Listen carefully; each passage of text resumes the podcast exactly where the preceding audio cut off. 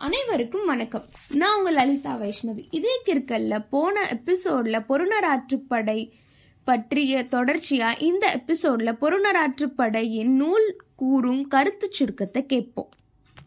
பொருணராற்றுப்படை இந்நூலின் முக்கிய செய்திகள் பொருணன் போகும் வழி பாடினி மகிழப்பாடும் பாணன் நாயின் நாக்கு போன்ற காலடி ஏர் உழுவது போல் சோறு உழுத எங்கள் பற்கள் பரிசு மழையில் நனைந்த பாணன் பாணனின் மகிழ்ச்சி கரிகாலனின் கொடை வீரம் அறம் நீதி வழங்கும் திறம் போன்ற பல பண்புகள் கூறப்படுகிறது.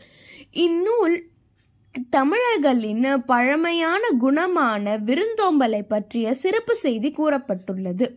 ஏழடி நடந்து சென்று வரவேற்றலும் வழி அனுப்புதலும் குறித்து காலில் ஏழடி பின் சென்று என்னும் பாடல் வரியால் அறிய முடிகிறது.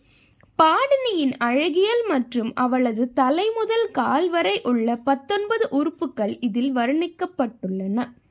இந்நூலில் பல சிறந்த ஊமைகள் கூறப்படுகிறது. அதில் ஒன்று நாயின் நாக்கு போன்ற காலடி மற்றொன்று கரிகால பெருவளத்தானை கண்டு பரிசில் பெற சென்ற பாணனுக்கு கிடைத்த உபசரிப்பு பற்றி கூறும் பொழுது எங்கள் பற்கள் ஏறு உழுவது போல் சோறு உழுதன என்பதும் சிறந்தது. இவ்வுமைகளிலிருந்து நாம் அறியப்படும் செய்தி கரிகால பெருவளத்தானின் விருந்தோம்பலும் அவன் பாணர்களுக்கும் பாடினிகளுக்கும் பகிர்ந்த உணவும் அவன் வழங்கிய கொடையும் குறிக்கிறது.